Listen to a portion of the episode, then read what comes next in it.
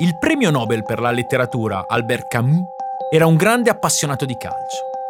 Quel poco che so della morale, disse, l'ho appreso sui terreni delle mie vere università, le scene di teatro e i campi di calcio. Camus giocava da portiere nel RUA, ovvero il Racing Universitaire d'Alger, club polisportivo fondato nel 1927 ad Algeri da coloni europei amanti degli sport. C'è anche una leggenda che sostiene che abbia partecipato con la nazionale algerina alla Coppa del Mondo, ma questo è puro mito.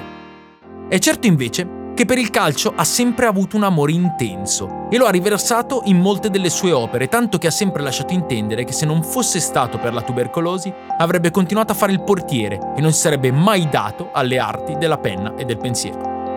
Anche se, come è facile immaginare, quel rozzo gioco non era visto come un'attività da intellettuali dall'elite accademica francese del primo Novecento. A lui, e anche questo non è difficile da credere, non importava molto di queste opinioni era inebriato dall'energia del gioco, dalle gesta e dal fatto che la palla potesse sempre fare cose inaspettate. Un grande insegnamento di vita. Resta negli annali una sua celebre frase. Vi risparmio il mio inesistente francese e ve la traduco. Non c'è luogo dove l'uomo sia più felice che in uno stadio. Il che, detto da Camus, suona forte, anche il fatto che a dirlo sia stato un portiere, l'uomo più solo e abbandonato al proprio destino che si possa trovare in uno stadio. Più normale che questa etichetta si possa attaccare a un numero 10. E indubbiamente calza a pennello a un 10 che ha persino scritto un bestseller ma che a nessuno è mai venuto neanche lontanamente in testa di definire un intellettuale. Non c'è luogo dove Francesco Totti sia stato più felice che in uno stadio. Il suo, magari, l'Olimpico dove ha sempre voluto stare e dove ha scritto pagine di calcio in periture. Ha pianto, gioito, si è fatto male, ma soprattutto ha esultato tantissime volte e in tantissimi modi. Sisal Tipster presenta Vamos, esultanze che hanno fatto la storia del calcio.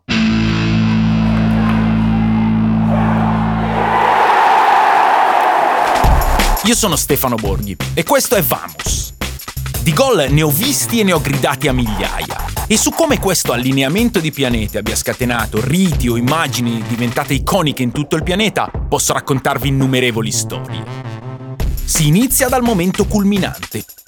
Tutto nasce dal gol. E poi, da lì, vamos.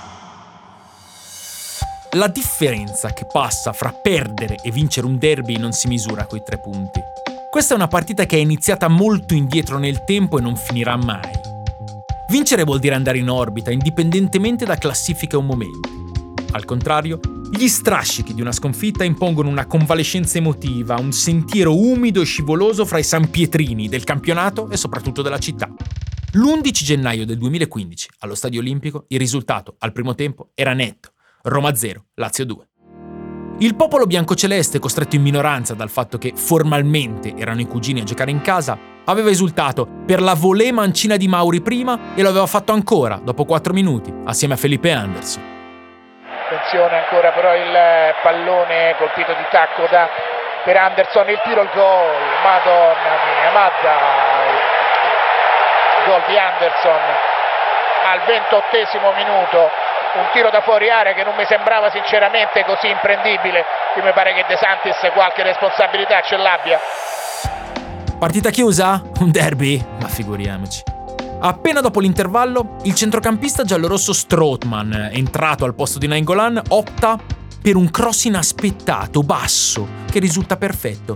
Taglia in due l'area e raggiunge lui, il 38enne capitano della Roma, che parte sul filo del fuorigioco e senza cautele va dentro piattone incrociato di prima, un colpo allo stesso tempo secco, perentorio e di classe magistrale. Decimo gol nei derby per lui. E il derby, così come il prato dell'Olimpico, cambia inclinazione. E forse il piano che Francesco Totti aveva architettato non è più da buttare. Minuto 63. Ricorda un po' l'azione del primo gol, ma ha geometrie più perimetrali.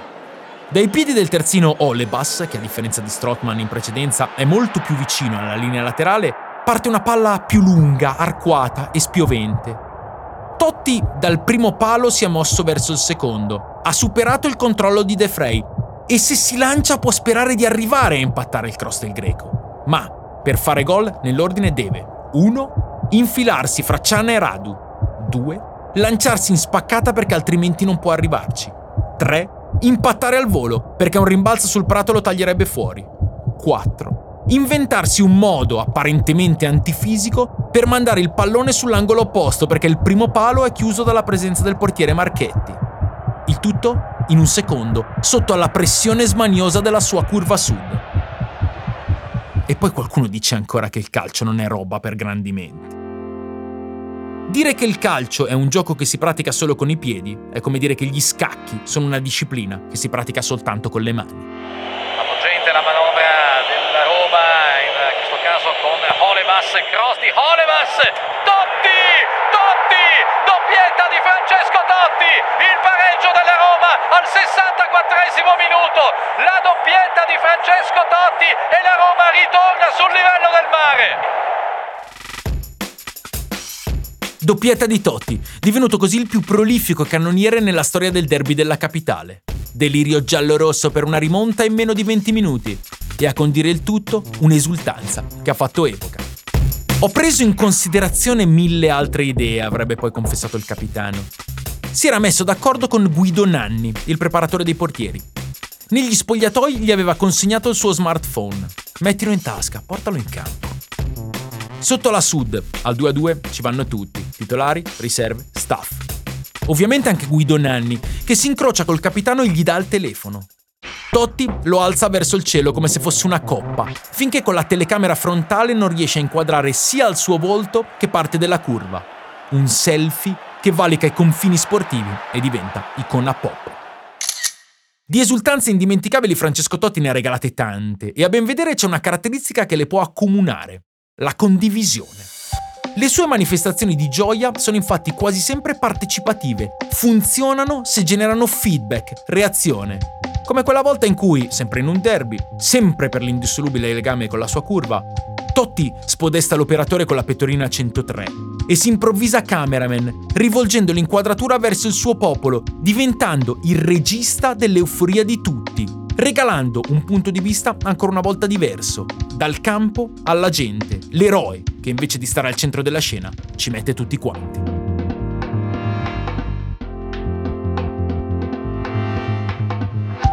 La famiglia.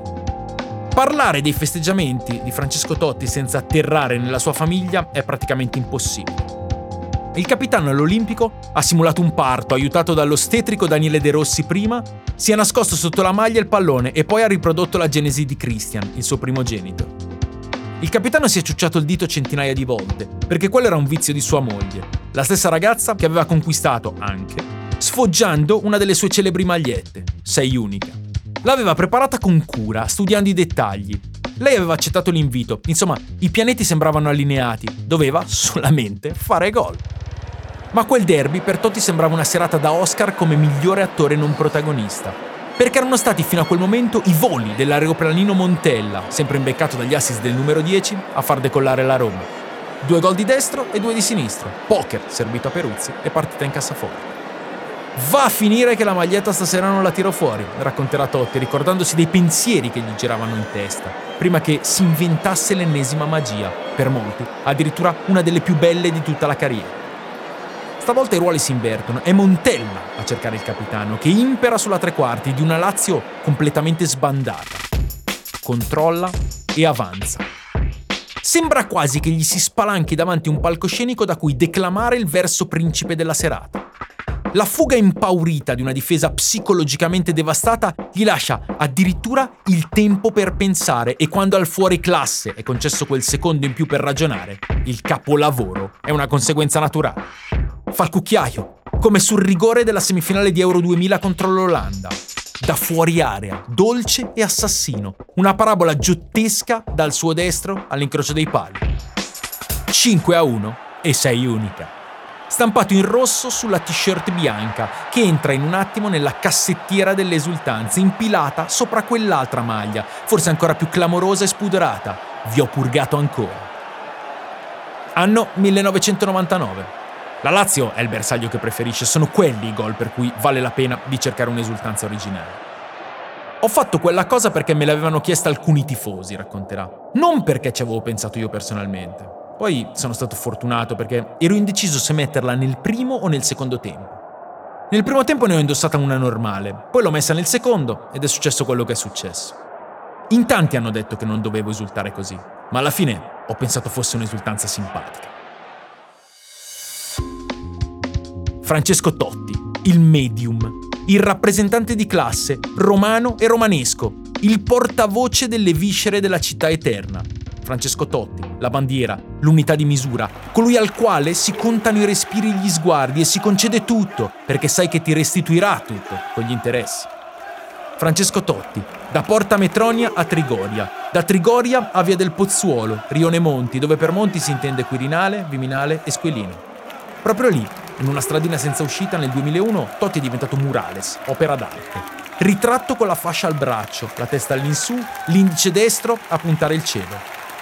La risultanza è di quelle composte, misurate, ma è anch'essa un'immagine eterna dell'ultimo imperatore romano. Qualcuno ha deciso di ingigantirla, stamparla e affiggerla, non prima di aver verniciato la parete coi colori della magica. Dopo vent'anni lo stencil è ancora lì su quel muro, a memoria dell'ultimo scudetto giallo-rosso, l'unico per Totti, ma valso più di tutti i trofei che avrebbe potuto vincere a Milano o a Madrid. Uno scudetto per 307 esultanze. Dal suo primo gol, Roma Foggia, sinistro prepotente col numero 9 sulla schiena e 18 anni ancora da combo. Fino all'ultimo, un rigore in Coppa Italia contro il Cesena, valso comunque la proda a una semifinale.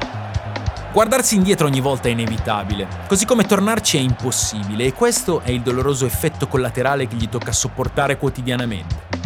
Immaginarsi un altro campione così esplicativo del popolo che appartiene, forse impossibile, lo è altrettanto.